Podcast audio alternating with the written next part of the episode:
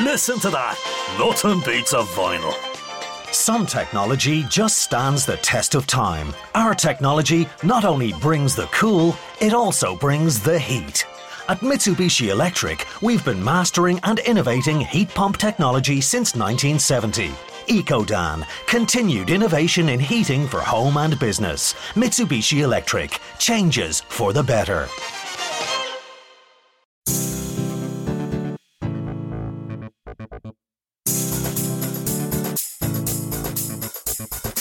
Bill McKibben is an American environmentalist, best-selling author, journalist, and leader of the climate campaign group called three fifty dot org.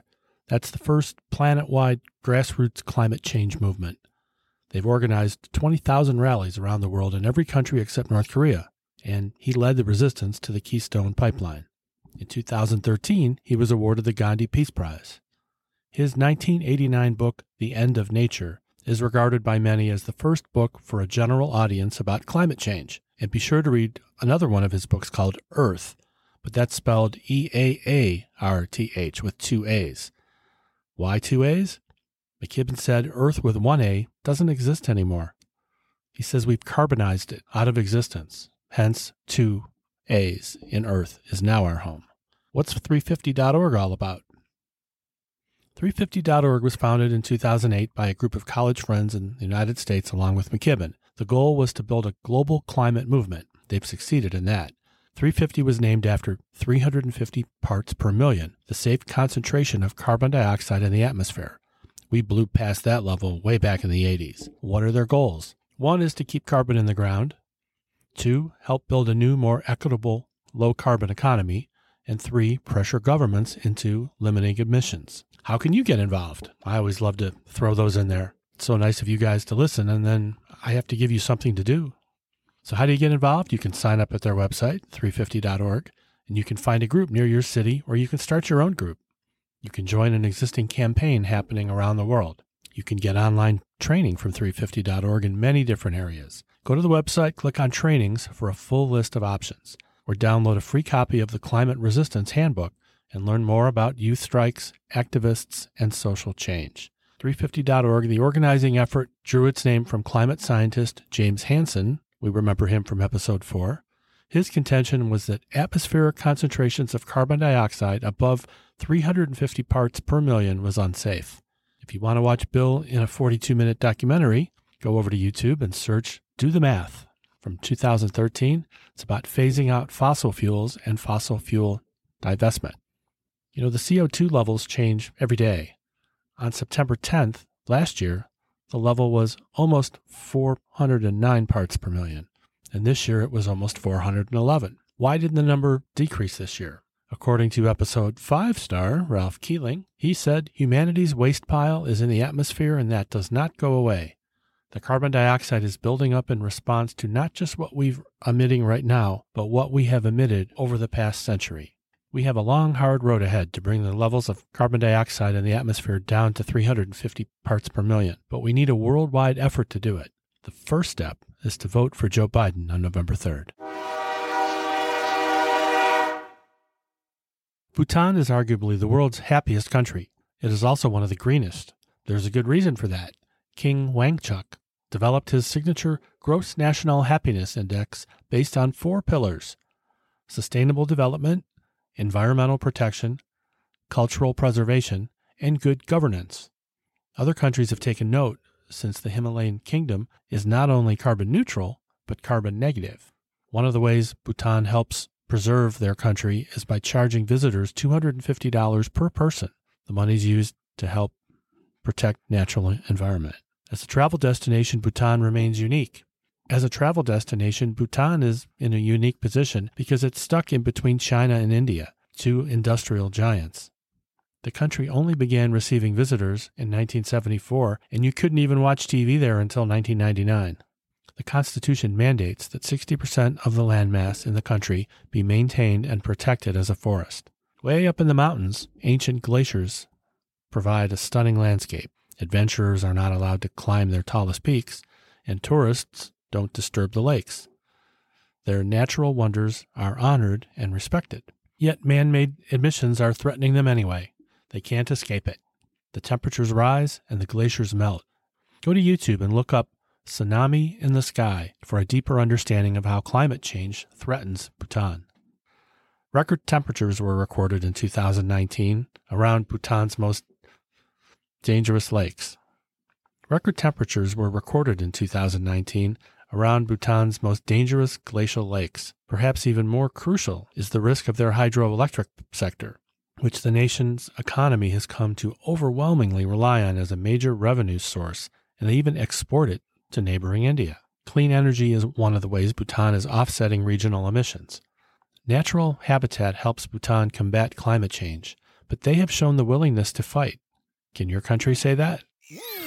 It's time for the Climate Hero of the Week. When Lilly Platt was nine years old, she moved to Holland, and her grandfather taught her to speak Dutch and also helped her learn numbers by counting pieces of plastic trash. She doesn't need the practice anymore, but she's still picking up plastic. Now she's eleven, going on thirty. She's picked up over one hundred thousand pieces of plastic. You can follow her on Twitter at, at Lily's Pickup, Lily's Plastic Pickup on Instagram, or catch one of her many videos on YouTube. If you need a new female role model, meet Luisa Neubauer. She's a twenty-four-year-old German climate activist and a member of the German environmentalists' Green Party. Last year, she became the face of Germany's Fridays for the Future climate protection rallies.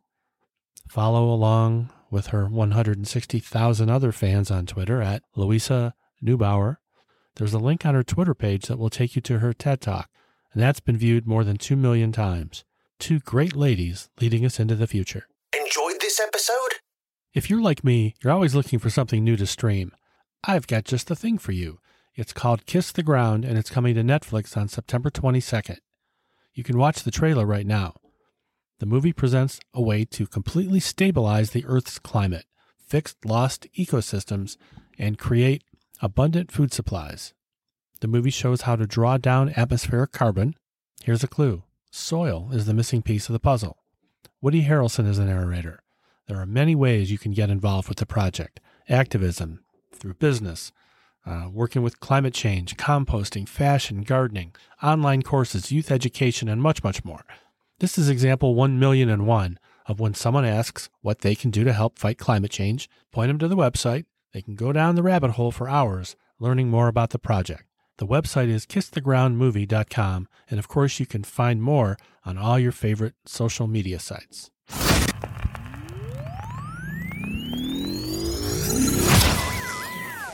Is Santa's workshop melting into the sea? Climate deniers think the hazards of climate change will occur far in the future, so we should handle more urgent problems today and worry about climate change later. I hate to break the news, but climate change is an urgent problem now. It will be much worse later without a lot of effort. Let's use the example of a recent trip to the Arctic. The Mosaic Expedition, the biggest and most complex expedition ever attempted in the central Arctic by researchers from several countries, arrived at the North Pole in just six days last month, making their way from near Greenland via an unusual route. The expedition usually avoids the region where the longitudes and all the time zones meet, because it's typically covered by thick ice and hard to break through that region with an icebreaker. This year, satellite images showed the ice concentration in that area was really, really low. It turned out there were large areas of open water. They didn't have to break any ice. Currently, there are major variations in the climate models in the Arctic, some predicting ice-free summers in the next few decades, some by the end of the century. Goodbye, Santa's workshop. Ho, ho, ho, ho, ho, ho. Merry Christmas. Now it's time for the Climate Villain of the Week. As long as there are climate villains, I feel obligated to point them out. And today it's Andrew Wheeler's turn under under the spotlight. Prior to his involvement as E P A ad- administrator, he worked for coal magnate Robert Murray. He's worked for James Imhoff, himself a climate villain in previous episodes. Wheeler is a critic of limiting greenhouse gas emissions. When asked if he accepted scientific consensus on climate change during his confirmation hearing, Wheeler said, "I believe that man has an impact on the climate, but what's not completely understood is what the impact is." You look around, Mister Wheeler. I think you can see what the impact is. Have you been to California this week? Wheeler got his Bachelor of Arts degree from Case Western University in Cleveland. Oh, crap. That school's like thirty minutes from my house. I am so sorry about that, America. I'm so ashamed. And Wheeler was an Eagle Scout as a youth. How could that be possible? Let's buzz through ten things Wheeler's done at the E P A that makes me sick. I won't go into too much detail because I don't want to throw up in the microphone. But let's start out with he sidelined scientists. He eliminated the agency's Office of Science Advisors and disbanded a twenty-member scientific advisory committee on particulate matter and packed a seven-member advisory committee on air quality standards with industry-friendly participants. He proposed to restrict the use of scientific data. He gutted the coal ash rule. He rolled back the Clean Water Act. He suppressed an inconvenient formaldehyde report. I guess formaldehyde isn't really that bad for you after all. He ignored E P A scientists' advice to ban asbestos. I guess asbestos isn't really that bad for you after all. He weakened the mercury emissions rule. I guess mercury isn't that bad for you after all. He slammed the vehicle emissions rules into reverse. I guess vehicle emissions aren't really that bad for you. He rescinded the Clean Power Plan. Do I have anything nice to say about him? No.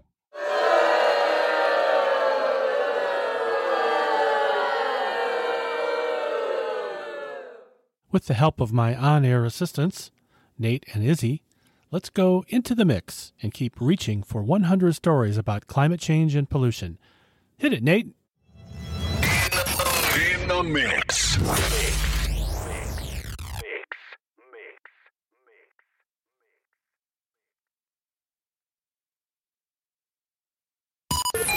Number nineteen.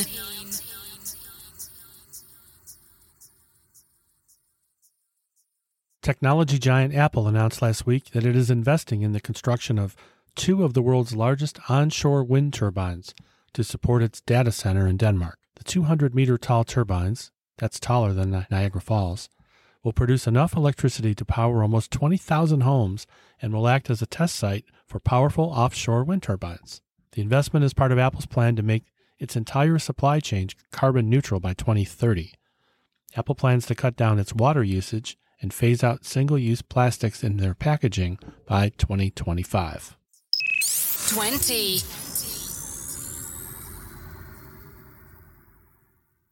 In two thousand seven, executives at Danish Oil and Natural Gas, known as Dong, were planning to pitch their company to prospective investors as a fossil fuel behemoth.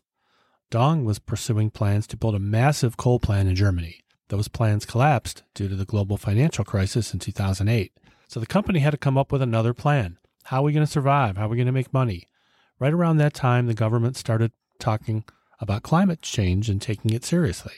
Plans for the German coal plant were scrapped. They closed most of their fossil fuel power plants. The oil and gas business was sold off.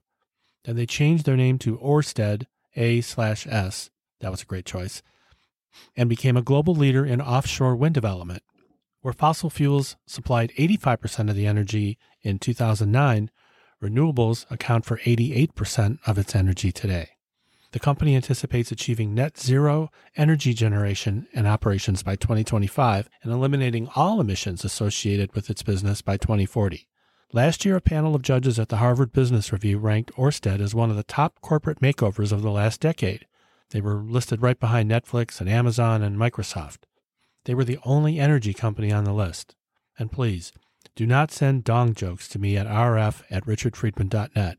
No, really, do not send me any Dong jokes to r f at richard friedman dot net. twenty-one. Independent climate think tank Ember reported that energy from wind and solar rose by fourteen percent during the first half of twenty twenty, and output from coal plants fell by eight point three percent.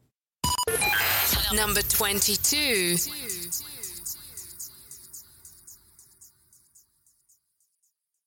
Unilever, the global conglomerate that owns cleaning, beauty, and food brands, such as Surf and Dove, recently announced that it plans to eliminate fossil fuels from its cleaning products by twenty thirty. In place of the fossil fuel ingredients, Unilever will switch over to renewable and recycled carbon sources like plants, algae, plastic waste, and carbon dioxide captured from industrial emissions. twenty-three.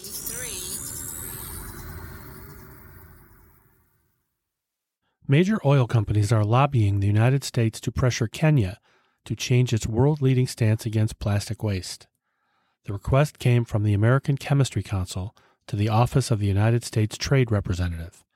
In two thousand seventeen, Kenya imposed the world's strictest ban on the use, manufacturing, and import of plastic bags, part of a growing effort around the world to limit a major source of plastic waste.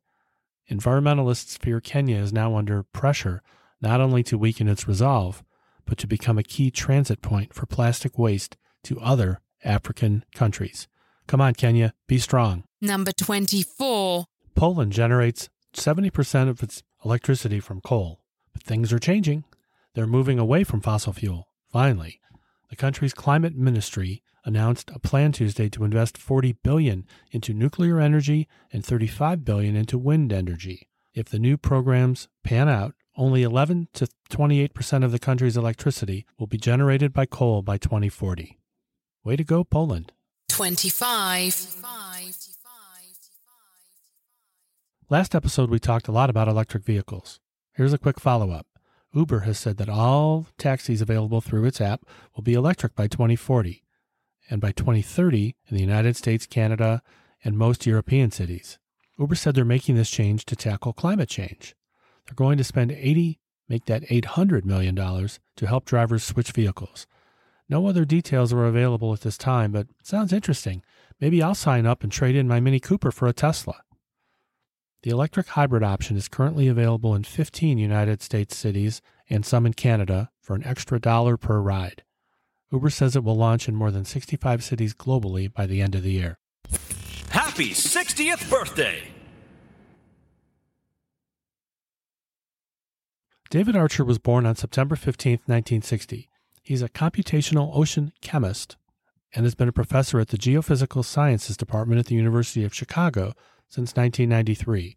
He's also a contributor to the Real Climate blog. Archer wrote a book called The Long Thaw. It's a chilling look at global warming. Did I say chilling? Sorry, couldn't resist. You know, there's not a lot of humor in global destruction, but what can I say? Guilty as charged. The book is a terrifying look to the future of the planet and how we fit in, and well, if we keep burning fossil fuel, we don't really fit in for much longer. Archer speculates global warming could raise the oceans by fifty meters. Yikes, that's bad. But don't worry, in a few thousand years, things will be better. Imagine if carbon dioxide were dangerously high at the time of Jesus Christ. What if he led a campaign to stop carbon dioxide from reaching catastrophic levels in the atmosphere? That would probably take a miracle. That shouldn't be too hard for a miracle worker, right? If Jesus succeeded two thousand years ago, we would just be entering the area of safer carbon dioxide levels in the atmosphere again. Yes, it could take more than two thousand years for carbon dioxide to dissipate to that degree. Scientists are working on several ways to remove existing carbon dioxide that's already in the air to beat back against the rising dangers. Archer argues that it is still not too late to avert dangerous climate change if humans can find a way to cooperate as never before. In episode four, birthday boy and science superstar James Hansen, the director of the NASA Goddard Institute for Space Studies, said this about Archer's book. "This is the best book about carbon dioxide and climate change that I have read. David Archer knows what he's talking about." Well, that's the end of episode fifteen. Thanks for listening. In the last two weeks, the American president was busted lying about the dangers of COVID nineteen. Had he taken bold action sooner, who knows how many of the two hundred thousand dead Americans would still be alive, and I'd probably be going to football games on Sunday this fall. But alas, this is the president we have, not the one we need. Hundreds of years ago, a man named Galileo tried to let science guide our view of the universe. He was silenced, but of course he was correct. The Earth does indeed revolve around the sun. Let's hope the president spends the rest of his life just like Galileo did, on house arrest. Good night, Galileo. Thanks for listening to A Breath of Fresh Earth with your host, Rick Friedman. Don't forget to subscribe to this podcast so you're the first to hear new episodes. If you want to nominate someone for Climate Hero of the Week, send it to Rick at the link below. This has been A Breath of Fresh Earth. Thanks for listening.